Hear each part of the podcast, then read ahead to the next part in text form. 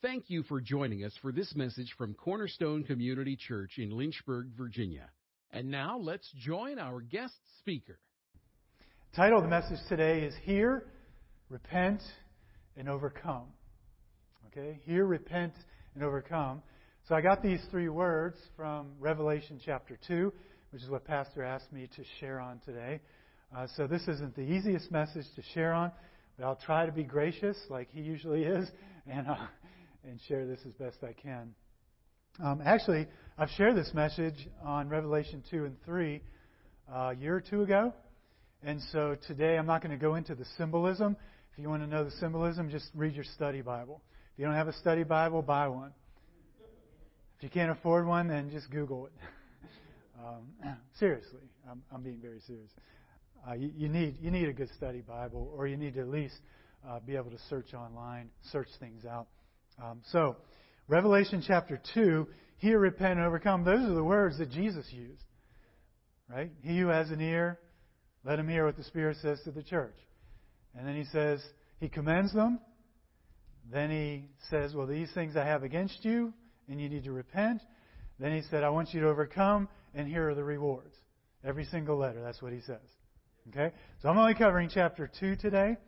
I think, Khalee, you doing chapter 3 next week? Okay, great. So let me get started. But one thing I want to start with is, like any good teacher, I am a teacher. I actually left engineering because I didn't like it. And I found out I was a teacher, and I loved it. So I love teaching anything, whether it's how to change a tire on a car, whether it's teaching in front of you guys, the Bible, or whether it's teaching math. I just love teaching. That's who I am. That's my gift. But I made a test up for us. Now, I realized that these letters, you know, Jesus writes a letter to 7 churches, right? These are real churches 2,000 years ago. And he gives, what's he really doing? He's giving them feedback, right? Like, this is like job performance evaluation, if to put it in business terms, right? Those of you that work. So I'm going to give you, we're going to do a little JPE this morning, okay? So I made up a little test. Do we actually have it on the slides? Yes, we do. Okay, so these are test questions. So you're going to score yourself just for fun, right? Here's how you score yourself. Now, don't let anybody see your score. So if you can answer yes to the question, just kind of subtly hold out a finger. All right? And then if you can answer yes to the second question, hold out another finger. Got it? And then we'll just count the number of questions you answered yes to at the end. We're not going to go over these results, obviously. All right, number one, are you consistently known for your good deeds, hardworking, sharing the gospel, and perseverance? And when I mean sharing the gospel, what I mean by that is, I don't mean you're knocking on doors every single day. I don't mean you're standing in front of a crowd and preaching. I mean, it's just your lifestyle. Wherever you go, salt and light comes out of you. So all of a sudden, like when you're standing by a fountain and the Holy Spirit moves on you to stand on the fountain and sing Amazing Grace and then start talking about how much you love Jesus, you do it. And then when you're in the line at Walmart and someone says, the cashier says, how are you doing today? You say, man, I am so blessed. God is just so good to me. I just love him so much. Because you really do. And you want that person to know that. That's what I mean. Everywhere you go, you diffuse the knowledge of Jesus Christ. Yes or no? Okay. Number two, do you go out of your way to love and serve those who irritate you with a joyful heart? Okay, I'm not doing too good on that one. I'll be honest with you. Number three, do you enjoy talking to Jesus, singing to Him, and delighting in Him? Number four, do you consistently deny yourself and put others ahead of you? Okay, consistently deny yourself. Number five, do you embrace and rejoice in suffering, looking forward to being closer to Christ? In other words, sharing in the sufferings of Jesus. Is that just something that's your passion? You just get into it. You just... Not doing very good on that one. Do you actively study the Bible to show yourself approved? Okay, remember, we got the fingers coming out here. Do you regularly avoid watching movies with sexual content? Now, that could mean you will watch a movie that has sexual content, but you have ClearPlay to filter it, or maybe you fast forward through it, and so you don't see it really. Okay, do you gently confront your Christian friends and family who may tell crude jokes, watch sexual movies, constantly complain, or use profanity? Do you put more faith in the Word of God than your circumstances? Is church consistently encouraging and edifying to you? Okay, these, most of the key words for all these is consistently. Okay, it's not like, I kind of do that.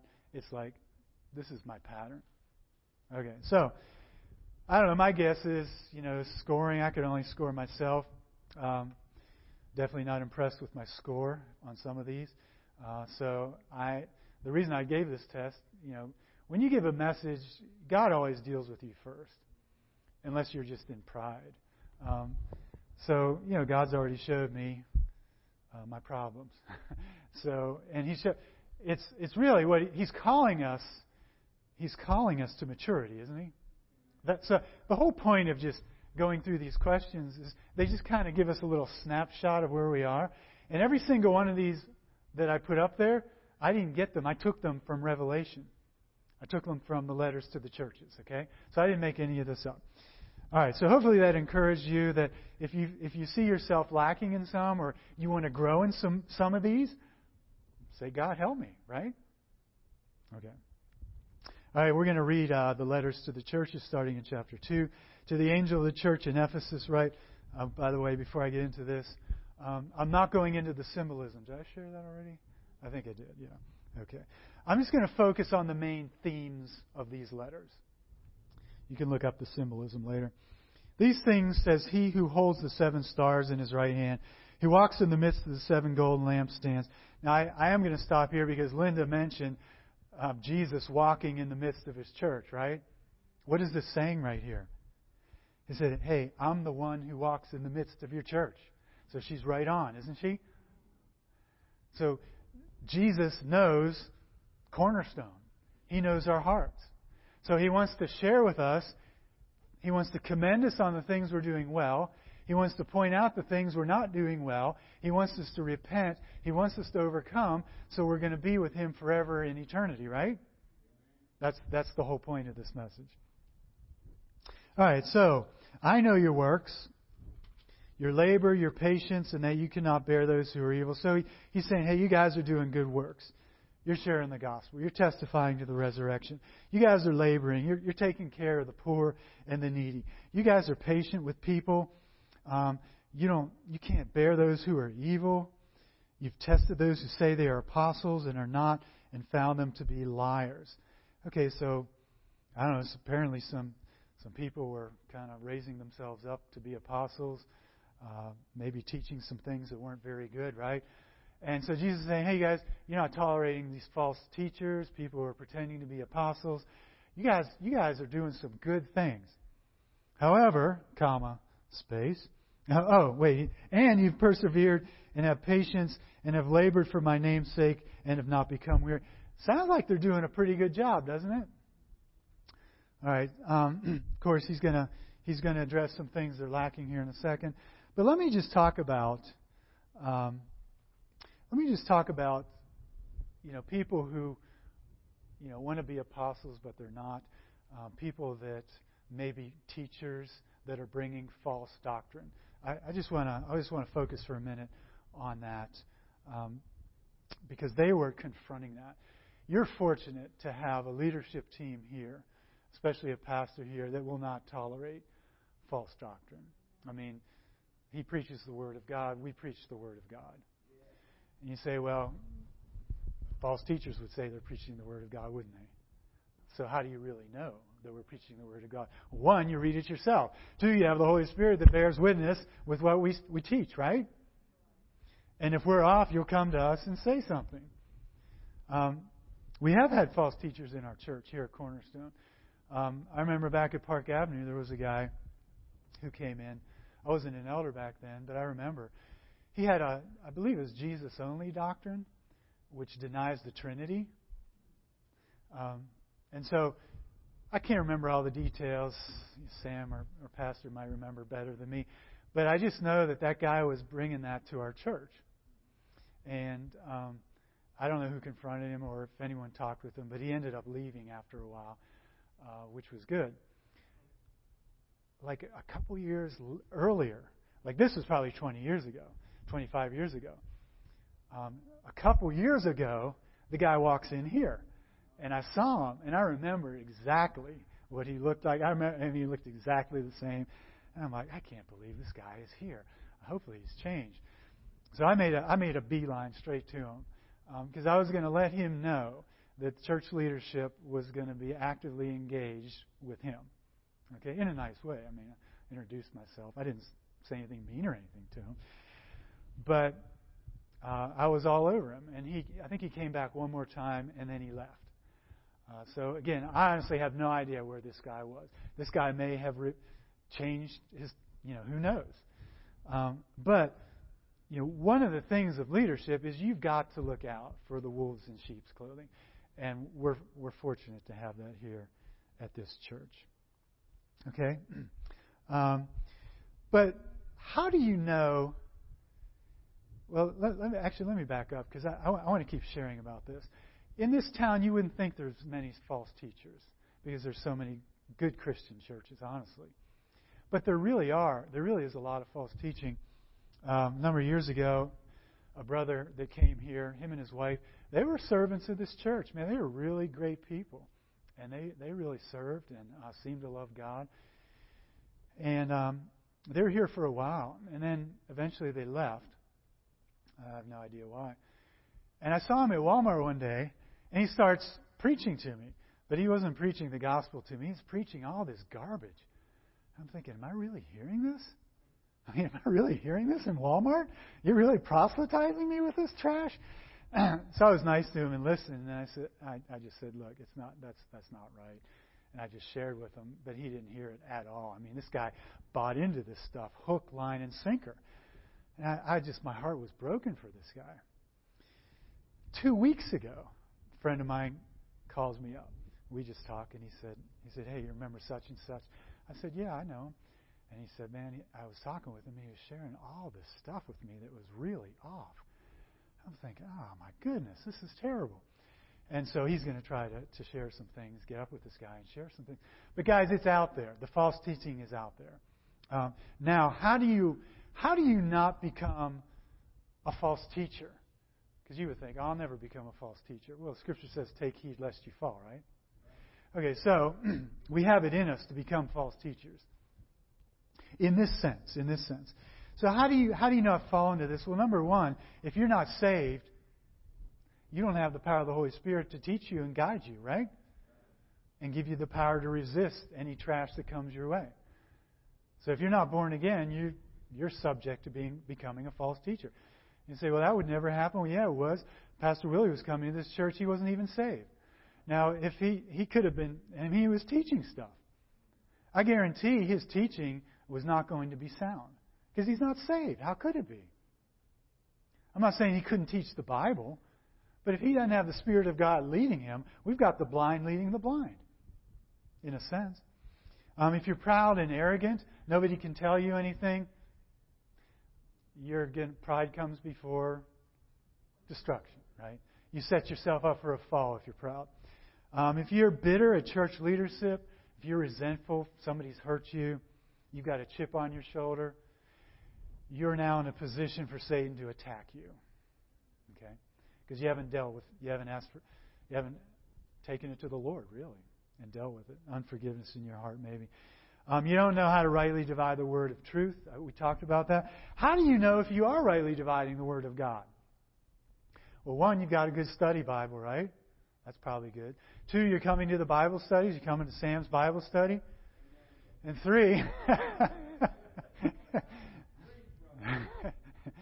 Three, if you get some kind of an idea and you share it with somebody and they look at you like, I don't think so. See, now that's like a really gentle rebuke, right? That's probably not where you want to be taking that Scripture. Nobody in the last 2,000 years has thought that way. Not sure. You may want to rethink that. Isn't that good, right? You're getting godly counsel, running things by each other? Okay. So, I just really felt like we really needed to share that the false teaching is here in Lynchburg, and it could knock on your door. Okay? All right, let's keep reading in Revelation chapter 2. Nevertheless, I have this against you, I'm in verse 4, that you have left your first love. Okay, so to me, if I've left my first love, like for me to love Jesus means I'm in His presence, I'm enjoying Him, I'm singing praises to Him. Like that's the first words out of my mouth if you say to me, what does it mean to you to love Jesus? But the Scripture doesn't really define it that way. Now, I'm not saying that's not an indication that you don't love Jesus, because it is, obviously. But the Scripture defines love how? Jesus said, if you love me, keep my commandments, right? But this was so important that Jesus said, remember therefore from where you have fallen, verse 5, repent and do the first works, or else I will come to you quickly and remove your lampstand, that means your church, from its place unless you repent. So Cornerstone, if you're not loving people, I'm going to shut you down. I mean, isn't that what he says? He says it to all the churches, doesn't he? Yeah. So, but there's another aspect of love. Like, how do you know you're loving God? And I really want to focus on this one today. And it's defined, if I can find it here, 1 John 4:20. So let's look at 1 John 4:20.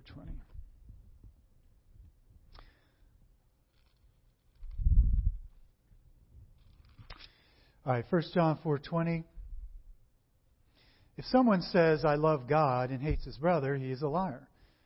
For he who does not love his brother whom he has seen, how can he love God whom he has not seen, right? And this commandment we have from him, that whoever loves God must love his brother also. So, could I come to church? I raise my hands. I'm just so thankful to be in God's presence. I'm praising Him. I go home. I go to work.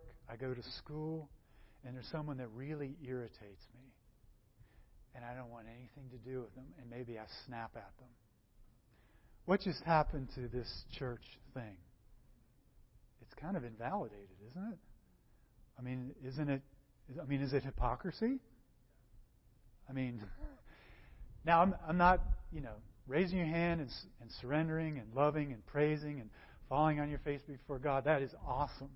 Keep it up. Do it more. I'm just saying, if our practice is then to leave these four walls, and we're irritable with our children, our wives, at school, people bother us, we get upset and we yell at people in our cars, in traffic.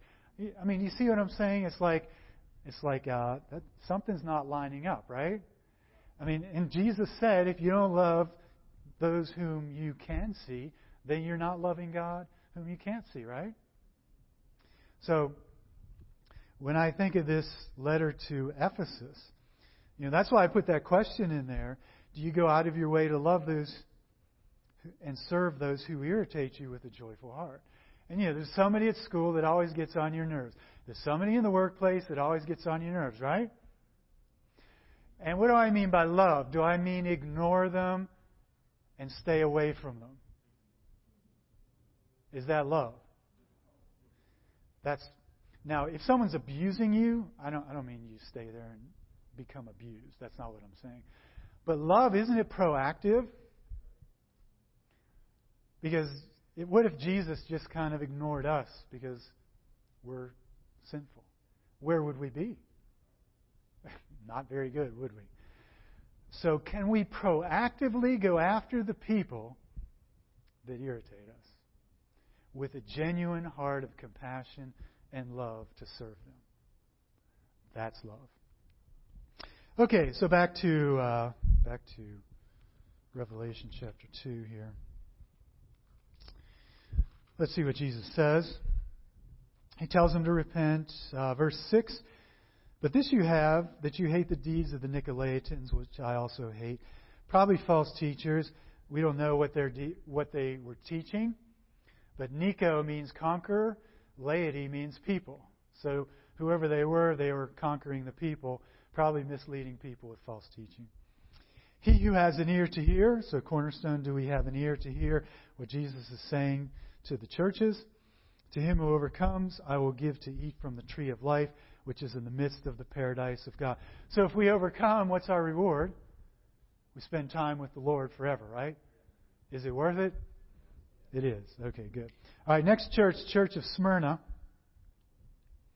Right. These things, I'm in chapter 2, verse 8.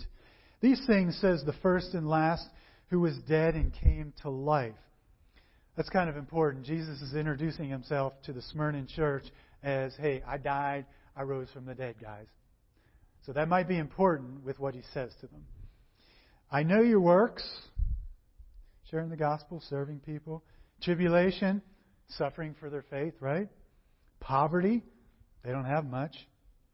But you are rich. I'm your inheritance, guys, right? And I know the blasphemy of those who say they are Jews and who are not, but are a synagogue of Satan. Okay, so who are these Jews that are blaspheming and are a synagogue of Satan? Who killed Jesus? The Jews. The Romans physically crucified him, didn't they? But who? The Scripture holds the Jews responsible. It really does. Who is persecuting Paul? The Jews. Now, the Gentiles did, and the Romans did persecute the Christians. But would you agree that the Jews did a lot of the persecuting? Well, that's what's going on here. Synagogue of Satan. That's just Jews who have evil hearts that gather together, right? And they're persecuting the Jewish believers. He says, don't fear any of those things which you are about to suffer. Indeed, the devil is about to throw some of you into prison, that you may be tested, and you will have tribulation 10 days. Be faithful unto death, and I will give you the crown of life. So what's Jesus saying? Did you guys see any rebuke in here to them? No, he didn't rebuke them. There was nothing they're doing wrong. What is he saying? He's saying, hey guys, you're about to be persecuted by the Jews. You're about to be thrown into prison and killed. But please hold on to the end. It's worth it. Be faithful unto death, right?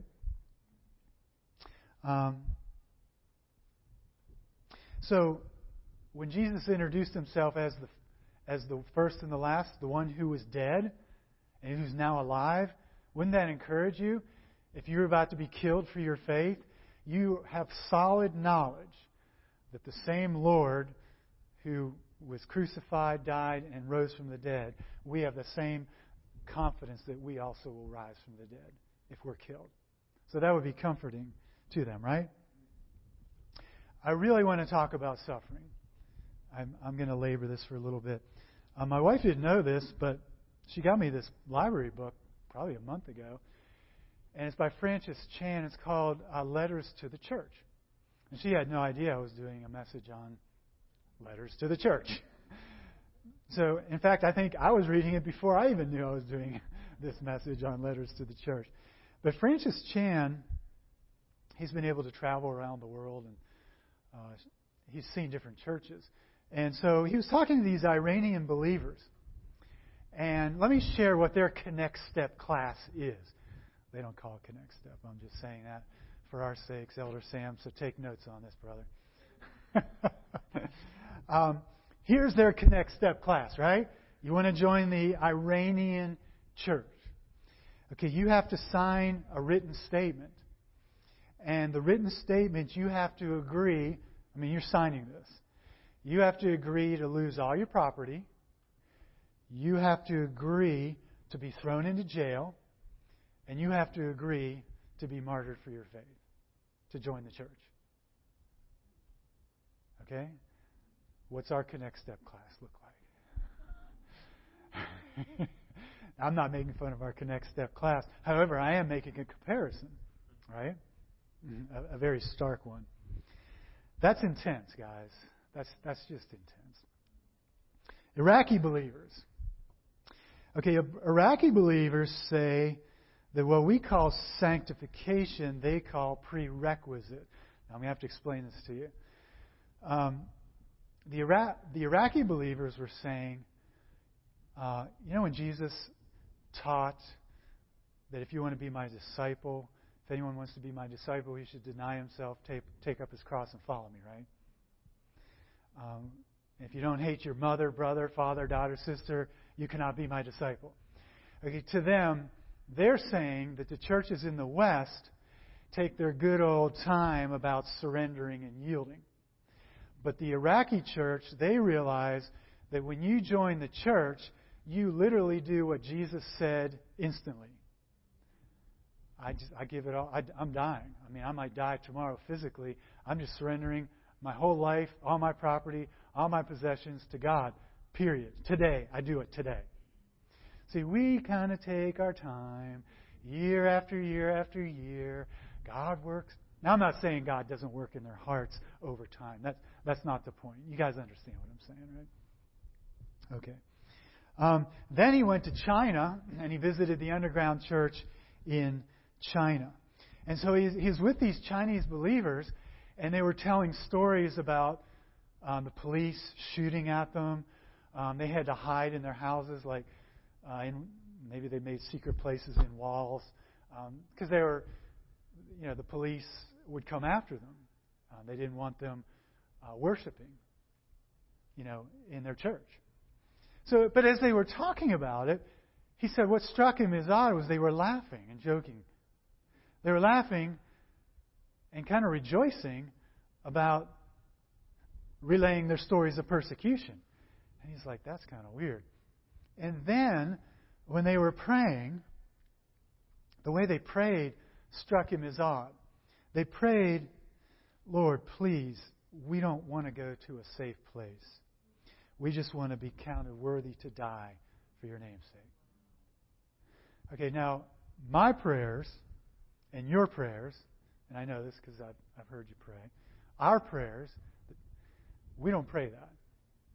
You don't. You don't pray that. I don't pray that. Now, I'm not saying there's anything wrong with that. There might be, unless if the Holy Spirit shows you that. But it's just, it makes me question. I'm going to speak for myself. It makes me wonder, what am I doing? I mean, really, what am I doing? All my prayers, I pray for people. I pray for salvation for people. I pray for healing for people. I pray for safety and protection. But isn't one of our big prayers safety and protection over ourselves and our families? It is. It really is. Your kids walk out that door, you pray for safety and protection. Anyone in this church goes somewhere, we pray for your safety and protection. There's nothing wrong with that. I just think we're missing something. The Chinese church had 5 pillars. Cornerstone has 5 values. I'm going to give you both of them. Okay, the Chinese church, here are their 5 pillars. Number 1, deep, deep commitment to prayer. And they intentionally listed deep twice. Okay, that's great, isn't it? Prayer. Number 2, commitment to the Word of God. That's good. Number 3, commitment to sharing the gospel. Number 4, regular expectation of miracles. Number 5, embracing suffering for the glory of Christ. Okay, Cornerstone's values. An intimate relationship with Jesus Christ. Can't beat that. The Word of God is the standard. No doubt. Character development. Absolutely. Bearing fruit. Definitely. Spiritual gifts and manifestations of the Holy Spirit, bring it on. What are we missing? We're missing a commitment to sharing the gospel, and we're missing embracing suffering for the glory of Christ. So I would appeal to the leadership that maybe we need to add two to our values, right? Then we would have 7 values. Now, here's the thing. You say, well, John, we live in a country where religious persecution is forbidden, right? Our laws protect us. So don't expect me to do what they do. And I've thought that way for 30 years. But I had a different thought for the first time in 30 years. And I'll apply it to myself, but I'll share it with you because there might be something to it. You guys can judge it. You know, why aren't we persecuted? Well, because our rights of freedom of worship are protected. I'm not so sure that's true. I'm thinking, this is a theory, right? I'm just going to throw this out. This is not thus says the Lord. But I wonder if we are not persecuted because we do not consistently spread the light in our communities.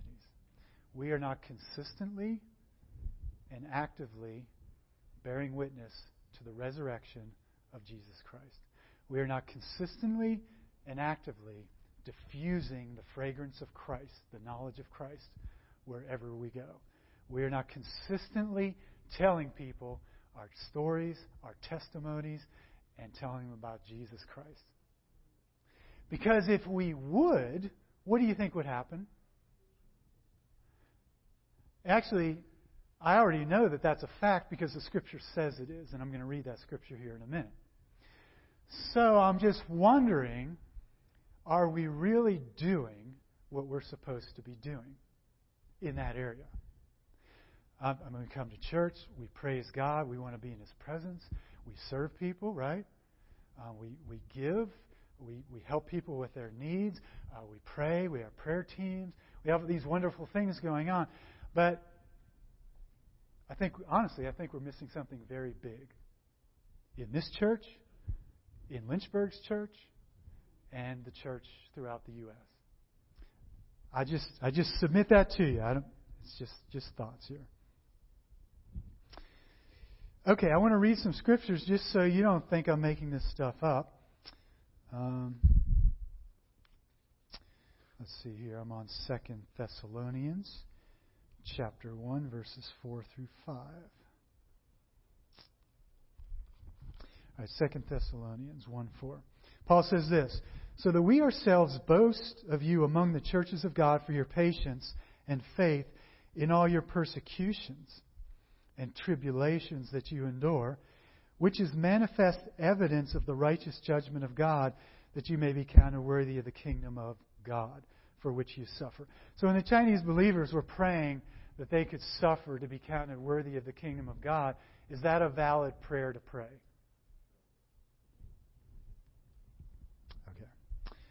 Okay. 2 Timothy 2, 3, and 4. 2 Timothy 2, 3. "You therefore must endure hardship, suffering, as a good soldier of Jesus Christ." Is there an option with that? Paul's telling Timothy, hey guys, this is just part of the package. When you sign on the dotted line to serve Jesus Christ, endure hardship as a good soldier of Jesus Christ. "No one engaged in warfare entangles himself with the affairs of this life, that he may please Him who enlisted him as a soldier." Guys, I had this thought too. Again, I'm just going to throw these thoughts out to you. I have a feeling that we are more engaged with the affairs of this life than we are with being engaged in warfare, getting the gospel out, making disciples. That's just a thought. Doesn't mean, you know, we're not doing the work of the ministry, because we are. It just means, you know, we might be missing something here. Our culture is so subtle, and you really can't appreciate how assimilated the church is in the culture until you go to a different country, and then you realize, well, they don't do what we do, and they don't do that. Especially a country where the church isn't assimilated into a worldly culture. Okay? We have so much sex out there on social media, so much rebellion. I mean, people are calling good evil. People are calling evil good. It's all around. You can say whatever you want now. It doesn't matter. You can say whatever you want. You can whine and complain on social media, and millions of people can hear it. I mean, it's just incredible what we have. So I'm just saying, you know, let's keep a laser focus. Let's not get sucked into all the lust, all the sensuality, all the complaining, all the going off on people, all the, you know, he's not going to tell me what to do. Okay. Hebrews 13:12. Hebrews here. Therefore Jesus also, that he might sanctify the people with his own blood, suffered outside the gate. Therefore, let us go forth to him outside the camp, bearing his reproach. What is he saying? I mean, what is he saying? What is he really saying? That's my question. I'm not sure if I really understand. He's saying, let us go outside of the camp to bear his reproach. I mean, going outside the camp, that was an Old Testament idea. But to apply it to New Testament, bearing his reproach. How many of you pray, God, please, let me bear the reproach of Jesus Christ and bring you honor and glory with my life? You guys don't pray that. I don't pray that. Should we pray that? The author of Hebrew was telling him, he's saying, hey guys, he said, let's go forth and do this. Right? Is that what he said that to the church? It's crazy, isn't it? Crazy. 1 Peter 2:20. 1 Peter 2:20. I'm going to actually read 19 first. For this is commendable if because of conscience towards God, one endures grief, suffering wrongly. For what credit is it when you are beaten for your faults and you take it patiently? But when you do good and suffer, if you take it patiently, this is commendable before God. Okay, if he had just stopped right there, we'd be off the hook. But he had to add verse 21, for to this you were called, because Christ also suffered for us, leaving us an example that you should follow in his steps. And it goes on to say he was reviled, he did not revile in return. I mean, it's talking about literally Christ suffering for us. But what did he say? I think I missed it. He said you were called because Christ is your example. So he's the one that we need to follow. So anyway, guys, I just want to share, if I can open your eyes and minds to think in maybe a different way today. Okay? And that's why I see when Jim, when you shared, and Linda, what you guys shared about that little girl standing on a fountain, sharing about Christ. Guys, that's awesome. And we applaud that, right? We applaud that. And then what? Then what? I mean, really, then what? And I'm speaking to myself. I've failed in that. I confess. I repent. I really do. All right, let's get back to Revelation chapter 2. I don't want you guys to get down or anything. Let's go back to Thyatira. All right, so message to Thyatira. So I'm in chapter 2, verse 12. To the angel in Pergamos write, these things says he who has a sharp two-edged sword. I know your works, good works, where you dwell, where Satan's throne is, obviously a lot of satanic activity in opposition to the gospel. And you hold fast to my name, and they did not deny my faith, even in the days when Antipas, my faithful martyr, who was killed among you. Okay, picture this. So Jim decides to actually go out and do this stuff. He starts sharing the gospel. He gets killed for his faith. We're praying for him. It happens. Two things happen to this church. One, a spirit of fear falls on this congregation, and we're not sharing the gospel because we're afraid. 2, a spirit of boldness falls on this congregation, just like it did in the book of Acts, and we boldly go and proclaim our faith, right?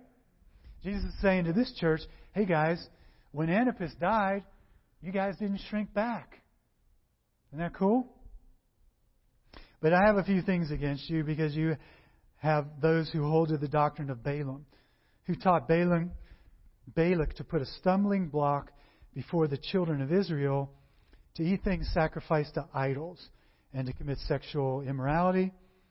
Thus you have those who hold to the doctrine of Nicolaitans, which I hate. Of course, he tells them to repent. So Balaam was teaching them to commit idolatry, right, with their food, sacrificing to idols, and to commit sexual immorality. So, it's really, you know, when we talk about sacrificing to idols, like, we don't sacrifice to idols in our homes. And, you know what I mean? But are there idols that we can be tripped up with? Yeah. Like if I pull a $100 bill out, somebody's heart's going to beat a little faster, okay? Now, you know you might be slipping into idolatry if you're constantly worried about finances. Because you're not trusting in Christ, you're trusting in your circumstances, right? How about doctors? Doctors could be an idol, couldn't they? Because you could trust doctors to heal you and not God to heal you. Now, if I asked everybody in this room, do you think you have put your trust in doctors and have committed idolatry? Some of you might say yes. I'm guessing you would probably all say no. Most people would probably say no. It wasn't. I've had to deal with sickness for 7 straight years. And so I've gone to see the doctor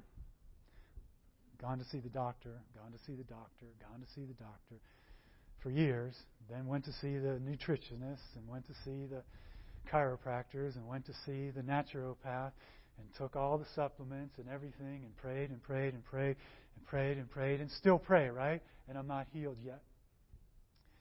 And God showed me that I had a subtle trust in doctors.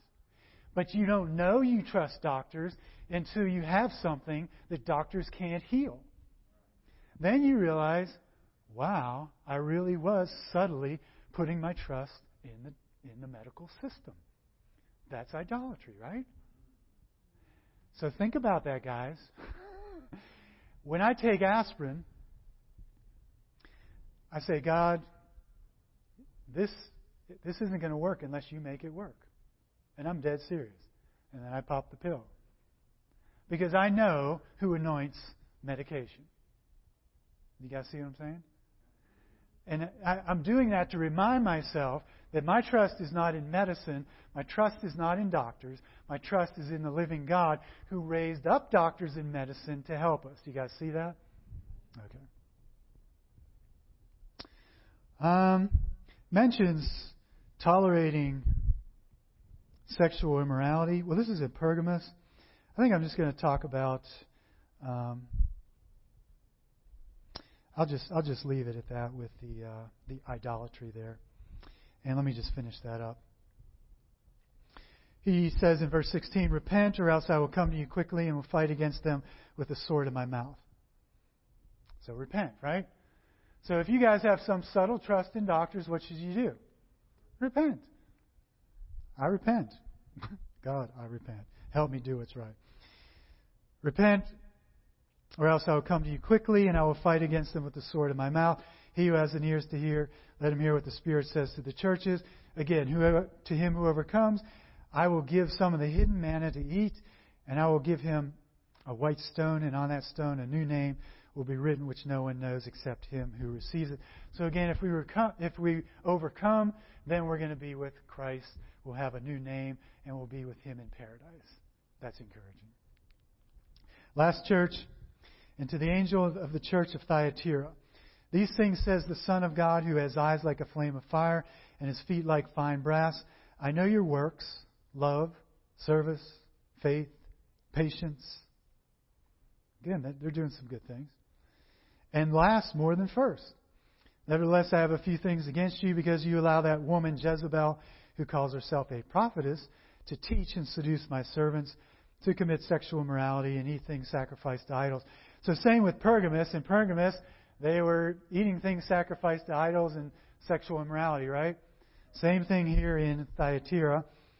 And I gave her time to repent of her sexual immoralities.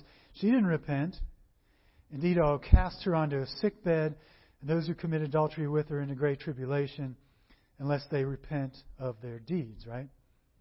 So I don't know if this is a literal woman named Jezebel, or if it's a pseudonym, but there's some kind of activity encouraging the believers to offer food to idols and commit sexual immorality, right? In the church.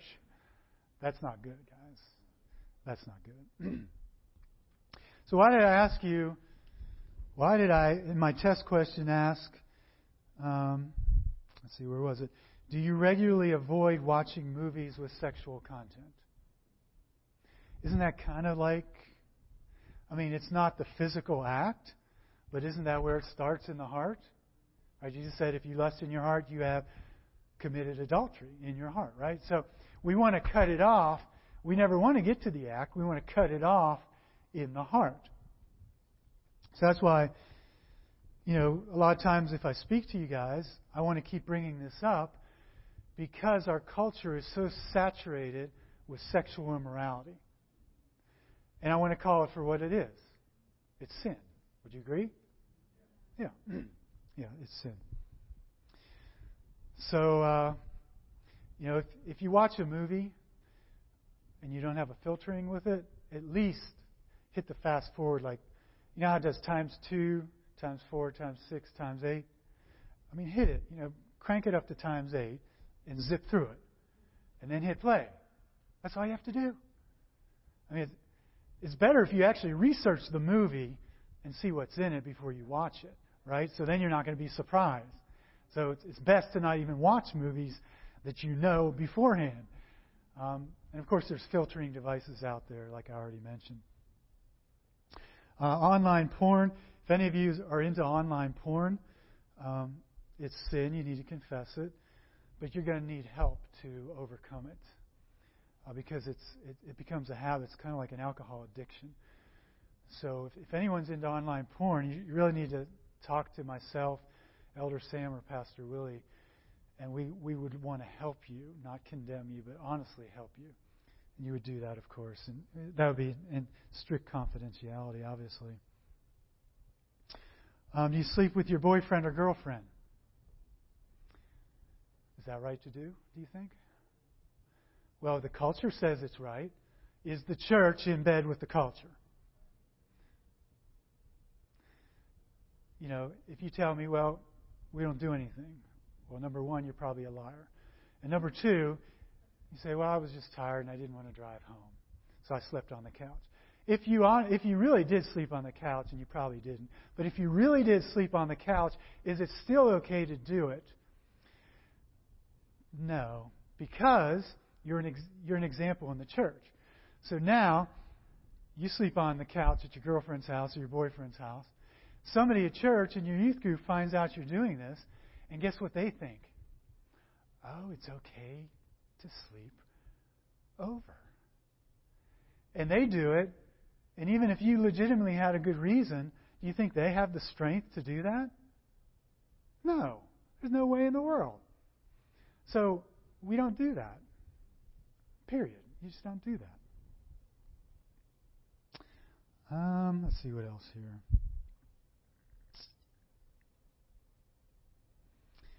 Let's finish up this letter. In Revelation chapter 2.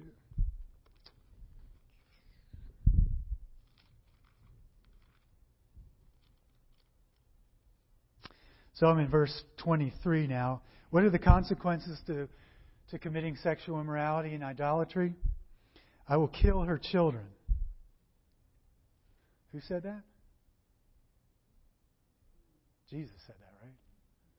Isn't that pretty strict? We have to remember God is holy, isn't He? He's loving, He's kind, He's compassionate. A bruised reed he will not break. God never tears down. He's always building up. But God is holy. So when we live in a culture that's saturated with a bunch of trash, we just have to remember that God is holy. And we are holy, aren't we? Okay, good. So, I will kill her children with death, and all the churches will know that I am he who searches the minds and the hearts. And I will give to each one of you according to your works. Now I say to you and to the rest in Thyatira, as many as do not have this doctrine, who have not known the depths of Satan. I'm not sure what the depths of Satan is. I kind of picture witchcraft and sorcery. So definitely stay away from that stuff. As they say, I will put on you no other burden, but hold fast what you have till I come. He who overcomes and keeps my works until the end, to him I will give power over the nations. He shall rule them with a rod of iron. They shall be dashed to pieces like the potter's vessels. Wait a minute. That scripture was applied to Jesus Christ, not us. Now he's applying it to us. How can that be? Because we're co-rulers with Christ. Isn't that intense? In the millennial kingdom and in heaven, we're going to be ruling like responsibility, like doing things for Jesus. Guys, that's who can comprehend that? So if we persevere, if we overcome, and if we make it, we're going to be on the throne with Christ. And that's not my words. Khalee, you'll get to in Revelation 3:20. I also have received from my Father, and I will give him the morning star. Most commentators agree the morning star is Christ. He who has an ear to hear, let him hear what the Spirit says to the churches. Okay, so kind of a difficult message, right? But hopefully, I mean, am I challenging you guys to think a little bit? And does this help us see where is our church? Because the letters to the churches in Revelation, Jesus wanted them like to see where they were and where they could improve and where if they were lacking. Like, wouldn't you want to know if you're not pleasing God in an area? We do. Hopefully I haven't been condemning. I'm not condemning at all. I've confessed. I'm the first to have violated a number of these things that I've brought to you. But my heart is I want to please God. I want to repent. I want to change. But I need help doing that. And so I need help from my brothers and sisters. I need help with prayer. And by God's grace, I'll do it. Right?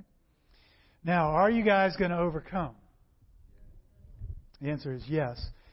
And here's how I know that I'm going to see you guys in heaven. You ready? I'm going to finish with this. 1 John 4:4. 1 John 4:4.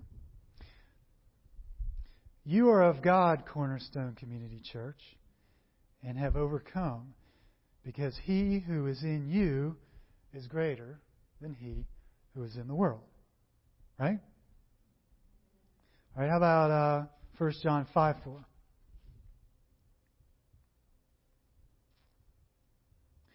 For whatever is born of God overcomes the world.